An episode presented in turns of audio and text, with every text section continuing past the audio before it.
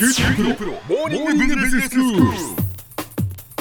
今日の講師は九州大学ビジネススクールで産学連携マネジメントがご専門の高田恵先生ですよろしくお願いします、はい、よろしくお願いします。先生前回はカナダのまあ五大湖の周辺にあるウォータールーという地域が、はい実はまあイノベーションのハブになっているそうですね。でその中心を担っているのがコミュニテックっていうその、まあ、施設があって、はいそのコミュニテックの活動っていうのがどういうものなのかというのを前回は紹介していただきました、はい。今日は先生どういうお話でしょうえかこのコミュニテックの活動の中でも特にあの面白いなと思ったのがえ大企業を巻き込んだコーポレートイノベーションプログラムっていうのを彼らがやってるんですね。はい。でこれを今日はご紹介したいと思います。はい。これは具体的に何かっていうと、まあ、コミュニテックっていうのが施設をこう運営してるっていうのを前回お話ししましたけれども、えこの大企業でイノベーションを先導する役割を担っているようなその大企業のチームをですねこのコミュニティックの施設の中に誘致をして周辺のスタートアップ企業なんかと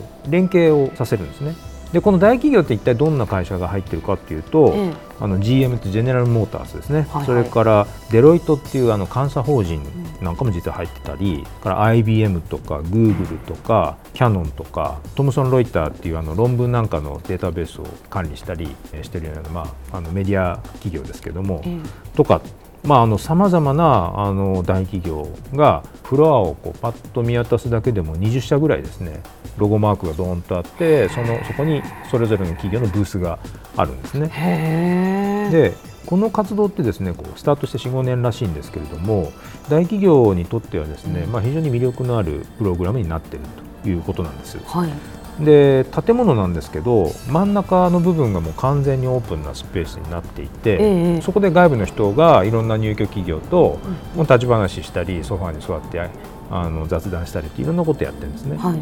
例えば作ってる途中のプロトタイプで試作品をこう手に取ってでこれってどうだああだみたいなことをこう議論したりそういう姿があるんですけどもそこからこう建物の壁の方に向かっていくと、企業の、まあ、セミオープンなスペースがそこにあって、はいはい。で企業のものがそこに置いてあるけどでも結構自由にそこに知らない人も出入りしていいっていうでさらにその一番奥の壁際が、まあ、各企業ごとの一応個別のブースになってるんですけど、はい。それももうブースみたいなもんなので、ええ。透明のガラスで間仕切ってあるだけなんですよ。だからだ中で誰が何やってるかって全部分かってるっていう、まあ、そういうこう非常にオープンな空間なんですね。でうん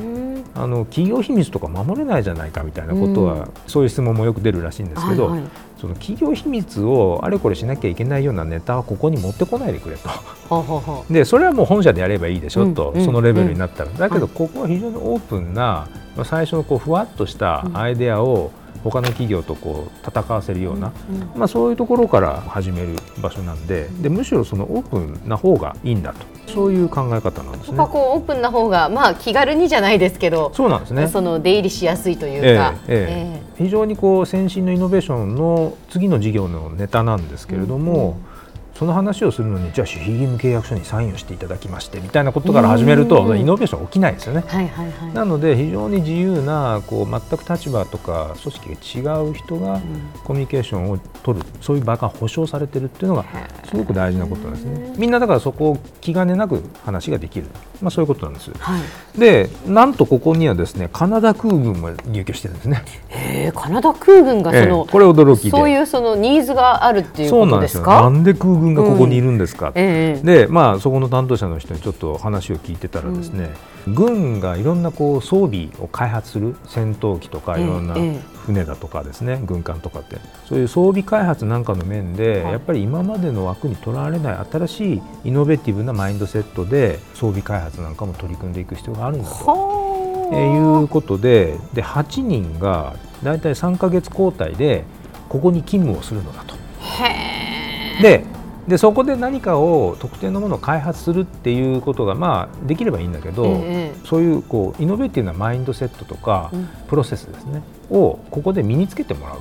ということを最大の目的にしていると。このコーポレートイノベーションプログラムっていうのが非常に好評なので今この大企業が入居するフロアを拡大中なんですね。はい。この企業ってのはじゃあ一体どのくらいのコストをそこに払うのかっていうことなんですけど、ええ大体ですね3年から5年の期間でフィックスで、まあ、料金を支払うんですけどそれが大体日本円に直すと1億円ぐらいです。3年とか5年で1億円と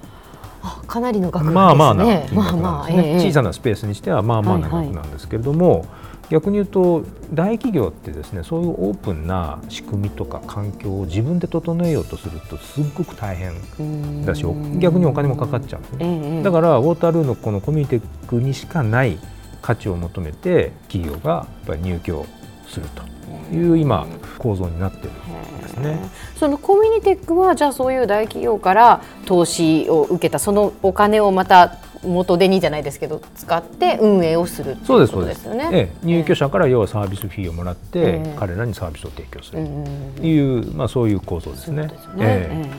この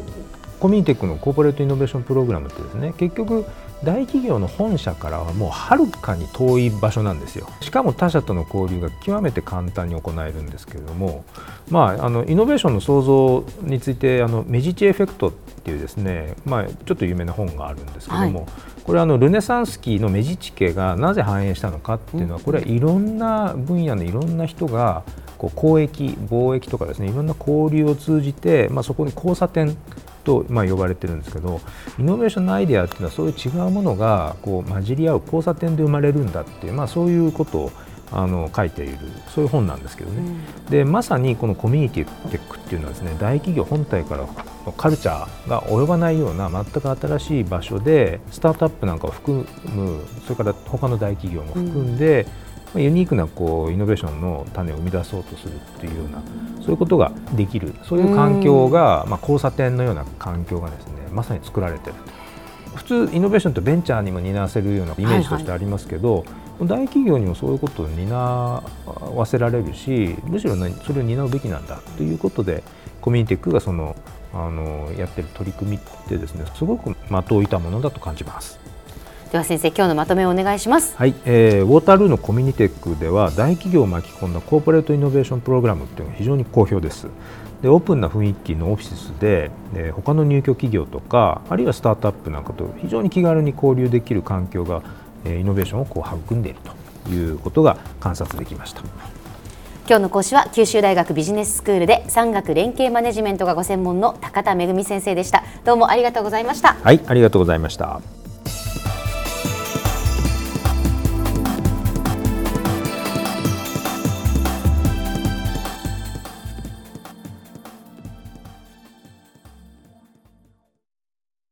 QT PRO は通信ネットワーク、セキュリティ、クラウドなど QT ネットがお届けする ICT サービスです。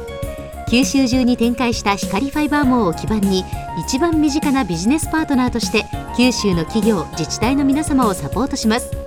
詳しくは QT プロで検索を。